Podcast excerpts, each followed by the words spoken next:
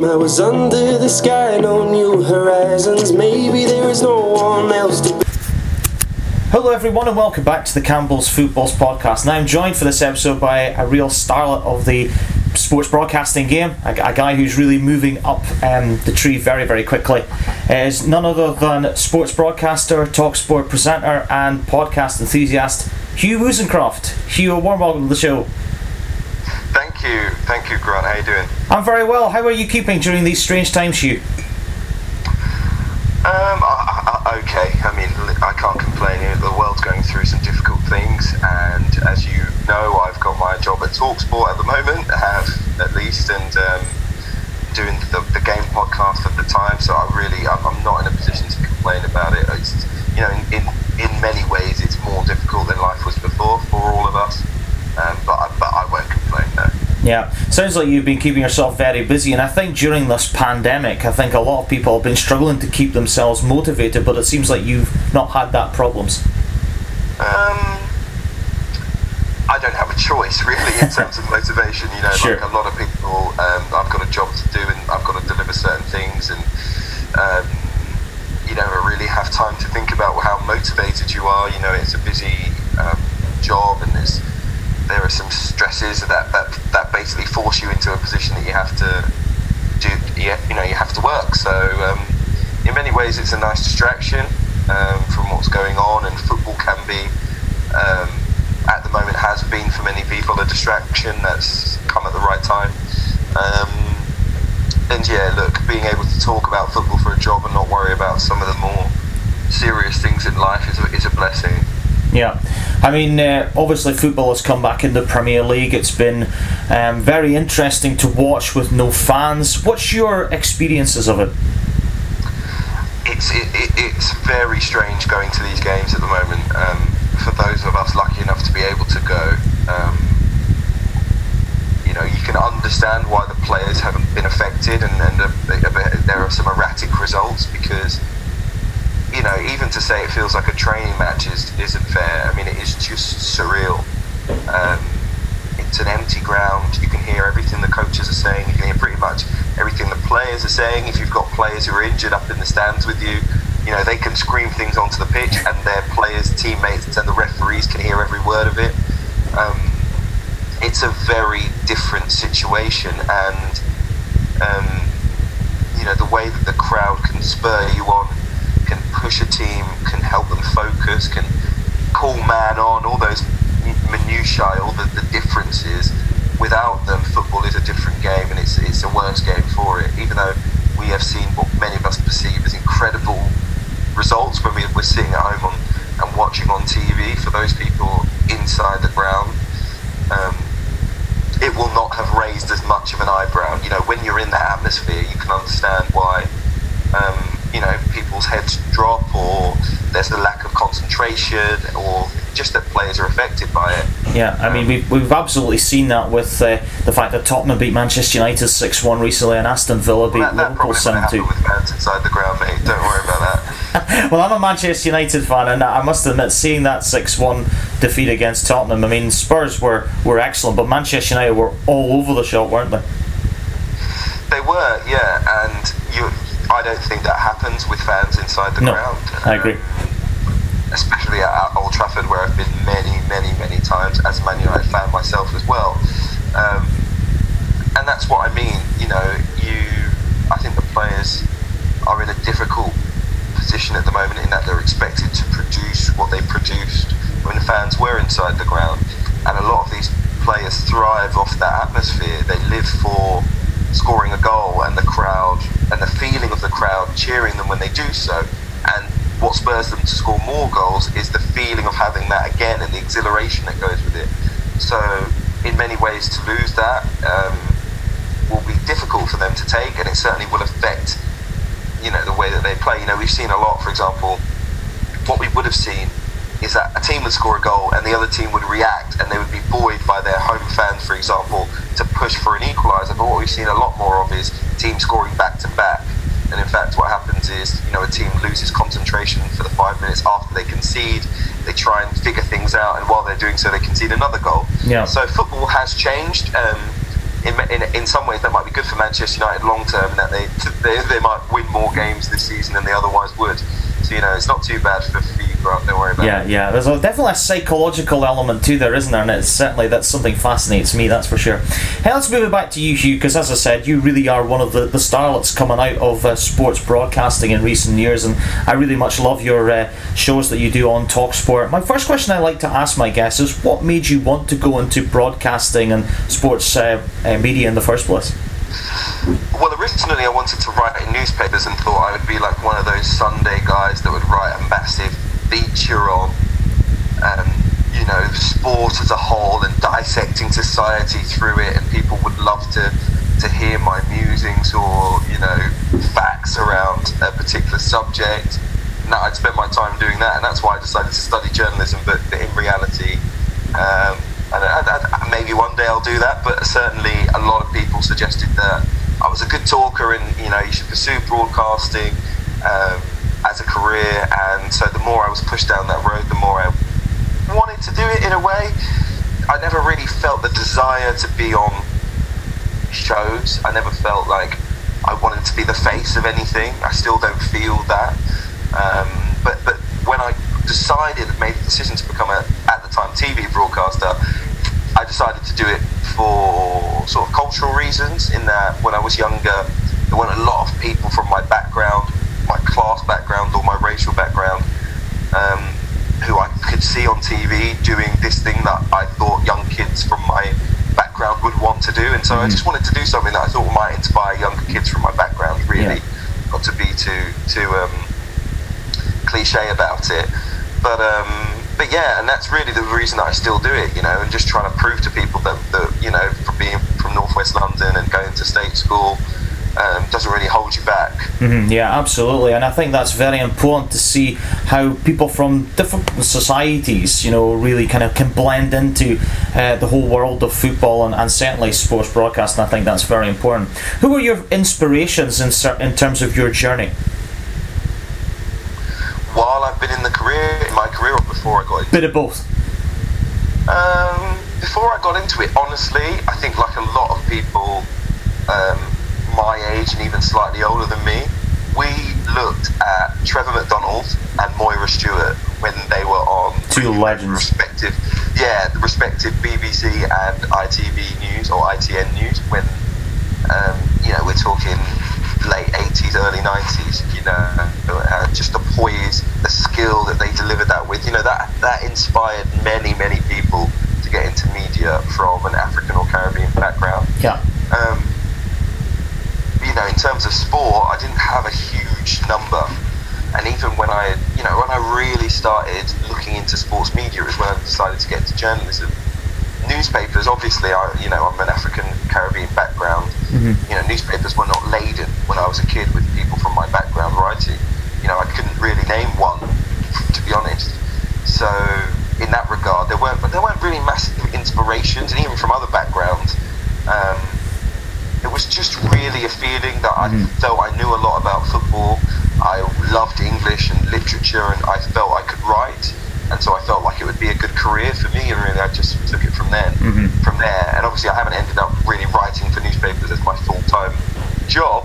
Um, Not yet, you should say. Not yet. so, it, so, it, so it actually hasn't materialised, you know, but but it did spur me to, to just try and take the industry on head on. Yeah, I'm glad you mentioned Trevor McDonald because he's just an absolute inspiration to so many, including myself. You know, I love watching the news. I love watching the way Trevor presented the news. He was just so uh, skillful and uh, artistic in the way he presented uh, very, very serious, sometimes headlines and events.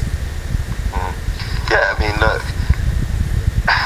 know, for, for those of us whose parents are from a Caribbean background like mine are, um, you know, even his accent was an inspiration. You know, you weren't seeing people on air in Britain who had Caribbean accents presenting flagship news, you know, and, and the level that he was at was incredible. And look, he wasn't a young man at that time, and he'd been in, in it for a long, long time. But I think for those of us who have family who are from the Windrush era, you know, to see one of our own doing that, um, you know, a- a- a- someone born in the Caribbean doing that at that time was you know, it was unbelievable, really. Mm-hmm. Yeah. Talk to me about how your broadcasting and radio journey sort of came about, Hugh, because I'm intrigued to know what kind of route you got your way into the to the media. I'm, I'm pretty fortunate. Um, I did a well, I did an undergraduate degree in philosophy and politics, and came out, and I was, you know, it was at 2008. It was like the height of the recession, so it was hard to get jobs. Generally speaking, I sort of sent articles around to papers and and magazines and never really got a positive response from anyone, even to you know come in and do some work experience. I wasn't getting any um, interviews for jobs, so I just I was fortunate enough to be in a position to decide to go and study a master's degree in sports journalism, and actually that is when the opportunity started to come. I was studying an NCTJ certificate.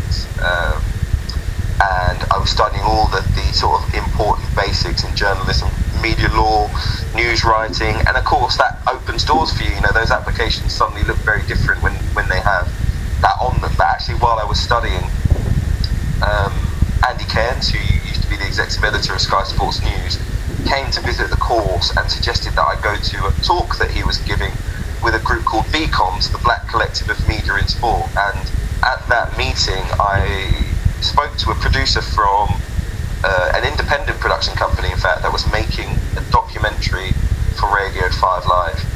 And he asked me if I would do a bit of um, researching for his documentary. And I said fine, and ended up um, helping him for that documentary. But also, he was editing Sports Week for Radio 5 Live at that time. And so I became like a bit of a runner, broadcast assistant, you know, helping out on the show. And thankfully, after doing that for a while, I was able to get an interview to become a broadcast assistant at Radio 5 Live Sport, which is actually my first sort of full time job. Right. Uh, in the media industry, moved up to Salford virtually immediately uh, with the Radio 5 Live's move, and it all went from there, really. Yeah. Is that your advice that you would give to budding enthusiasts who want to go into the media and sports broadcasting more specifically, is to just try and get yourself out there into as many avenues as possible? Yeah, look, uh, practice makes perfect. I think there are many more avenues to produce certainly broadcast work than there were for me in 2008. You know, YouTube was not a massive thing at the time. Yeah. You know, making your own online content was not a huge thing at the time. The the equipment and the quality with which you can produce videos for online now has changed drastically. Mm. You know, pretty cheap camera and a pretty cheap microphone and a pretty cheap laptop. Okay, for some people, I understand that those things are expensive. Yeah. Um, but but comparatively to what they were, you know, what was a thousand pound laptop, you can now do with a three hundred pound laptop. You know, what was a three hundred pound camera, you can now do with a fifty pound camera. You know, so things have advanced um, in that regard. Even your phone, I think now, you know, at the time, none of us have had smartphones like like we do now. Yeah, absolutely. So that, that, that has changed as well. So my advice is start producing broadcasting videos and podcasts if you can, um, interviews like this, and um, people will. But people will be able to see what sort of person you are when you send them that. Whereas at the time, yeah. you know, I'm sending around CVs with an article I've written just typed up, and can't really tell whether someone's going to be a, a good broadcaster through that. Yeah, absolutely. One of the questions I really wanted to ask, this is maybe a slightly sensitive question, but uh, as part of the black and ethnic minority group of which you're in, how difficult has that been for you to kind of pursue your career in sports broadcasting? Um, my ethnic background. Um, has that had a big effect? I feel very fortunate. You know, I'm 34 now, um, and the things that I've done since I got into journalism, which was 10 years ago. Um, you know, to start at the BBC, you know, what an incredible opportunity to start Absolutely. your career at an organisation, organisation like that. I've, I've basically worked there for 10 years. Um, you know, I've worked for Sky Sports, Sky Sports News. I've worked for IMG, Premier League Productions. I, I work at Talksport now. These are big organisations, by the way. yeah, I've, I've, I've, written in the Times. You know, for me to say that I've been held back um, by that, you know, would be unfair and un- untrue. Um, but, uh, but, you know, you do face the perception, the stereotypes that other groups, mm-hmm. that other groups have of yours. Um, and that that is probably the only difficulty. Of course, you, you have the perception of people, the public, who feel that you've only been given a role or you're only in your position because of your racial background. Um, but in terms of stopping me in my career, I, I, I can't say I felt it. I felt discrimination, Mm-hmm. absolutely, and I think all many people, not just people in my ethnic group, you know, women, people who um, suffer with a dis- well, I say suffer, that's the wrong word. People who have a disability, Sure. or people who um, are older face discrimination in our industry. You know, people who are very young face discrimination in an industry. There are a variety of ways. People from a certain class background face discrimination. So you will f- feel those discriminations all the time, those microaggressions all the time Sure. um, and, and you feel those, and, and plenty of people are just you know discriminate, and people have their own personal feelings that you'll never really know, but Yeah. they treat you in a certain way. But to say that those things have massively held me back, um, only as only slightly. You know, maybe at the BBC I wouldn't have, have left, or they would have wanted me to do various other things. Um, but again, you, you, I think as a professional, you also have to look at yourself and ask, were you good enough to do those things? Are you good enough yet to do those things? And if not, you know, get back to the drawing board. I mean, you're you're my age, or really very close to my age. I'm, I'm just shy of thirty. So you know, when when I when I hear the things you're saying there, it, it gives me, and I'm sure a lot of people also listen to this, a lot of confidence that you know, if you do stick in and you do work hard and you do show that determination, that you can go far, no matter no matter what um, issues you may have in society. Yeah, I mean, look, if, if I show people that they can go far at a young age, that's good. You know, um, hopefully the work that I've already done in terms of discussions away from my job, I've at least enlightened editors and executives on giving people a chance when they're younger.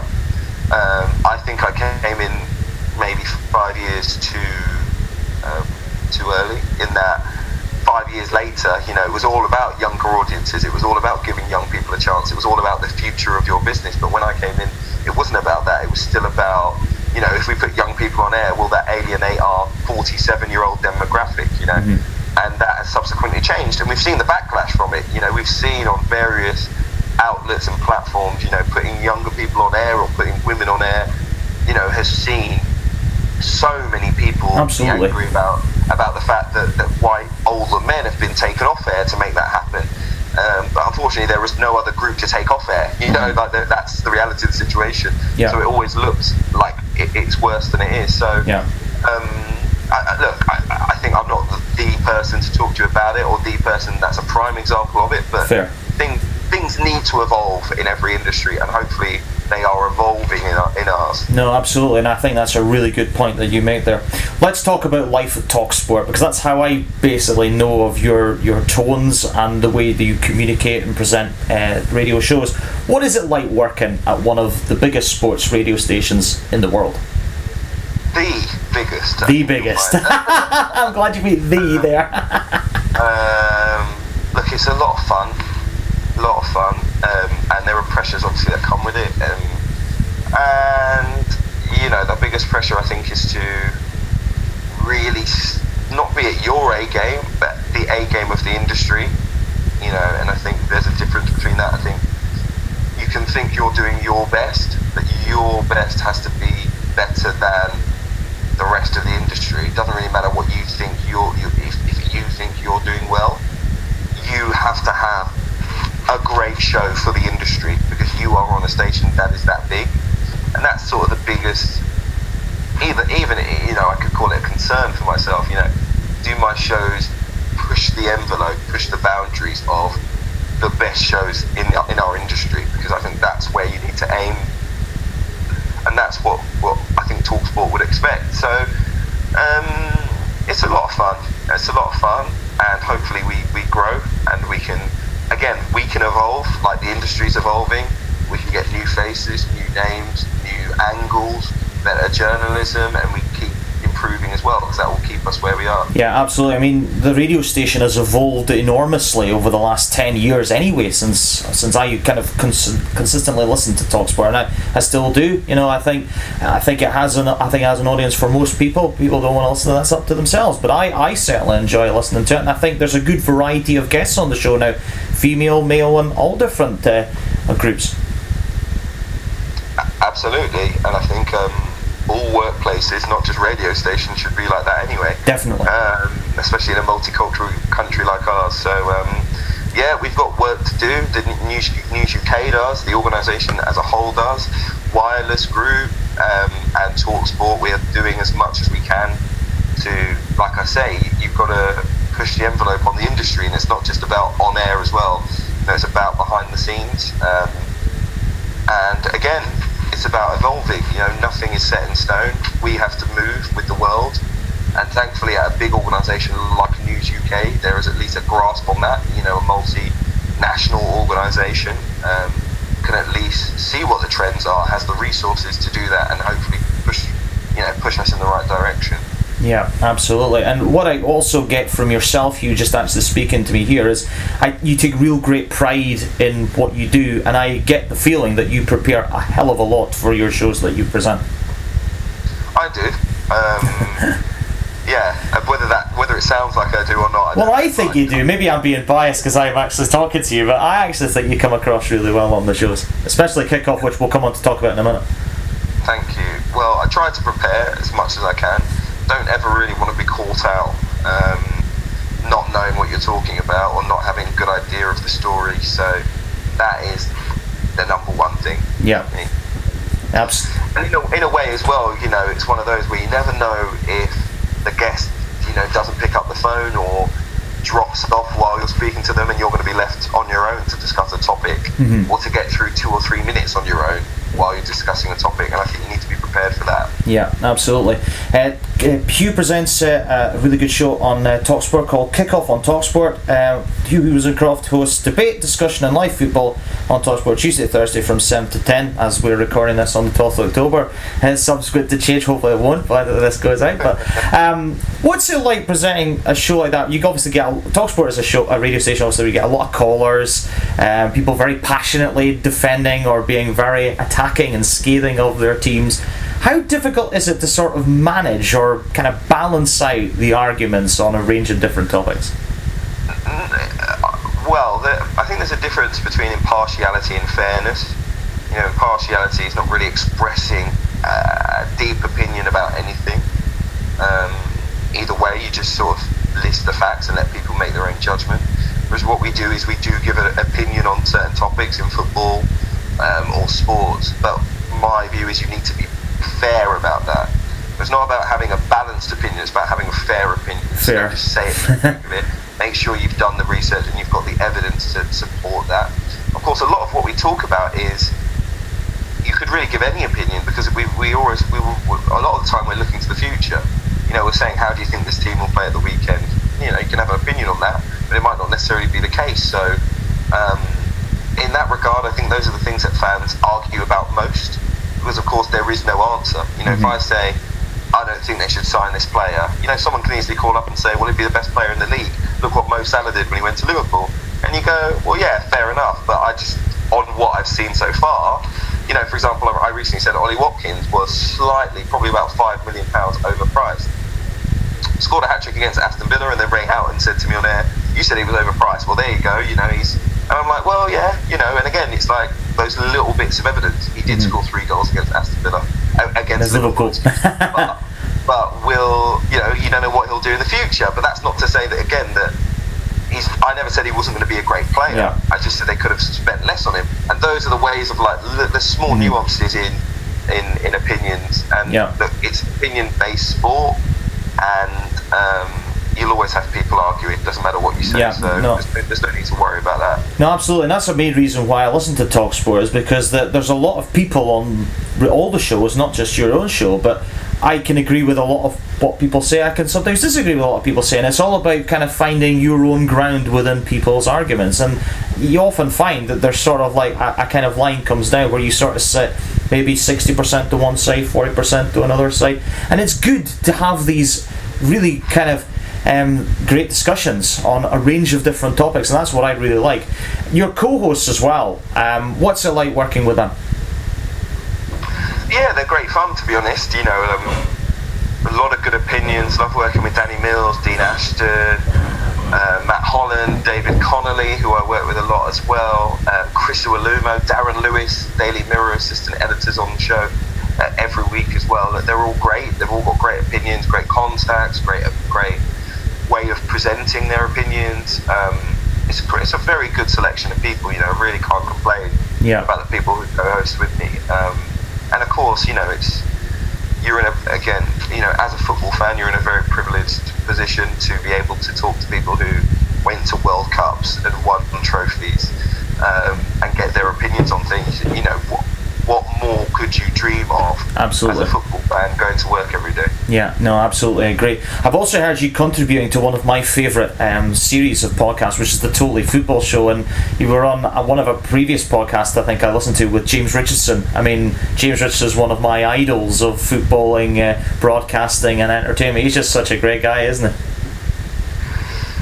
Don't know if he's a great guy. I, uh, let's hope he is. I don't know him that well, but um, he, it was nice to work with him on the podcast. Um, and yeah, look, he, I grew up watching Football Italia, and uh, I think I, oh, I did as well.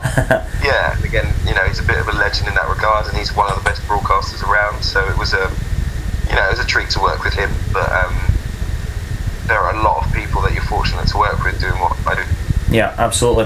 We're very early into the, the Premier League season, Hugh, um, but we've already seen some really interesting results. We've talked about the lack of crowds and how that's affected some of the, the matches this season. As we kind of go into the season a little bit more after the international break as we're recording this, what do you expect to see? I mean, obviously, we've seen Liverpool have a, a, a big shock losing to Aston Villa. We've seen Manchester United get a, a, thrashing by Tottenham. We've seen Man City struggling to get up and running. Do you see these teams kind of getting back towards the sort of familiar order that we know and, and expect to see? Um, I think Liverpool or Manchester City will win the league.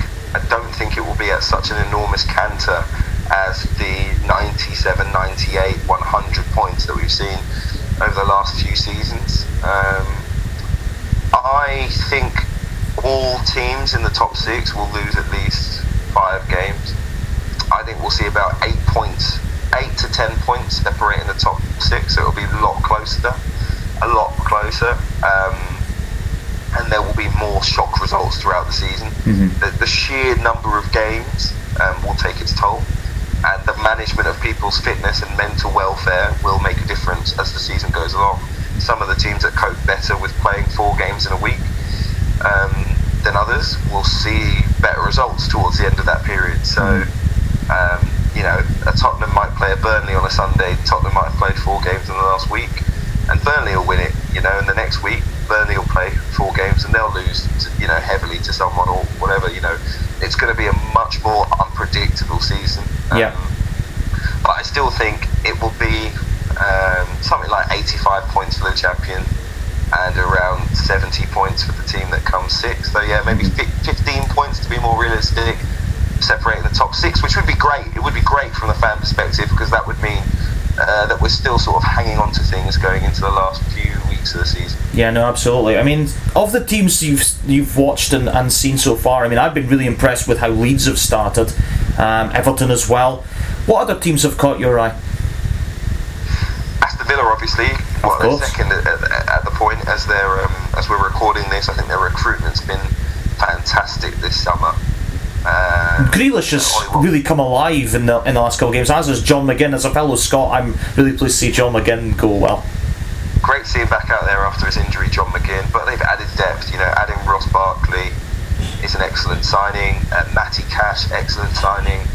Ollie Watkins, who we mentioned already, very good signing as well. And the goalkeeper Emiliano Martinez, who has been very impressive when Arsenal won the FA Cup and looks very, very comfortable in the Premier League as well. Gets his chance to be a first choice goalkeeper in the division. That's that's really strengthening. I'm not. I don't think they'll be in the top six or even the top eight. But if Aston Villa finish 14th, 13th again, it's that's great improvement for them um, off the back of last season. And if they can uncover, you you know, a great goal scorer in the shape of Ollie Watkins, and that would that would be amazing as well. Of course, Ross Barkley on loan, who I didn't even Of mention, who, who looks like you know he's got the bit between his teeth, wanting to prove a point as well. So, Well, it's an opportunity for him to resurrect his career a little bit because it's sort of stagnated, hasn't it? It's it's been full of inconsistent uh, blips and, and well peaks and troughs, I should say. It's been really Well, up and yeah, down for With him. all due respect to Ross Barkley, I think the his decision making is poor.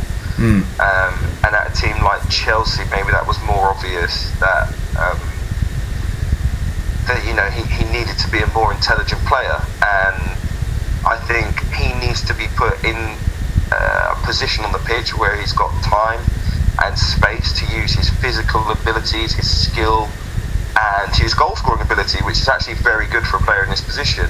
So if you put him with time and space in and around the penalty box, which you've already seen at Aston Villa in the first game that he played, you will get rewards out of Ross Barkley. You know, push him further on, make him almost a second striker, and he will get into the box. He will use his speed. He will use his finishing ability. He, he's very smart at timing the run, and, um, and and they will get a different player to the one Chelsea had. And people will be sitting there saying, "Why didn't Frank Lampard get this out of him?" But it was it was just a different system, Yeah. And actually they, they will probably get more out of Ross Barkley at Aston Villa. No, I'm intrigued to see how he gets on. Absolutely agree with that. What about the wrong end of the table? Um, Fulham have not had a great start, have they? I mean, they are bottom of the table as we're recording this. Uh, I've not really been impressed with Sheffield United so far this season. Obviously, they were superb last season under Chris Wilder. They haven't had a great start. Um, I expect them to have a little bit of a recovery, but I don't think they'll be nearly as good as they were last season. Um, what other teams do you see struggling coming back? This I mean who will struggle is difficult to call very difficult to call. I do think I think West Brom and Fulham will definitely get relegated. I think so too. um, the other team in there I don't know. At the start of the season I tipped Aston Villa so it's clearly in my opinion not going to be them. Um, Sheffield United will have a resurrection but I think they they're they are trying to embed some new players some younger players some different physical attributes to their team that they've had than they've had in the past. Um, couple of good signings for them as well, which I think will help them out. I don't think they'll get relegated, but it, it's difficult. It's tough to call. You know, um, any given year, if someone has a bad year, that that's it. They're gone. You know, it could be Burnley for all we know. You know, it could be Southampton for all we know. You know, you know, we don't know who's going to have a bad season, and for all we know, a Fulham or a West Brom could have put in a bit of a run.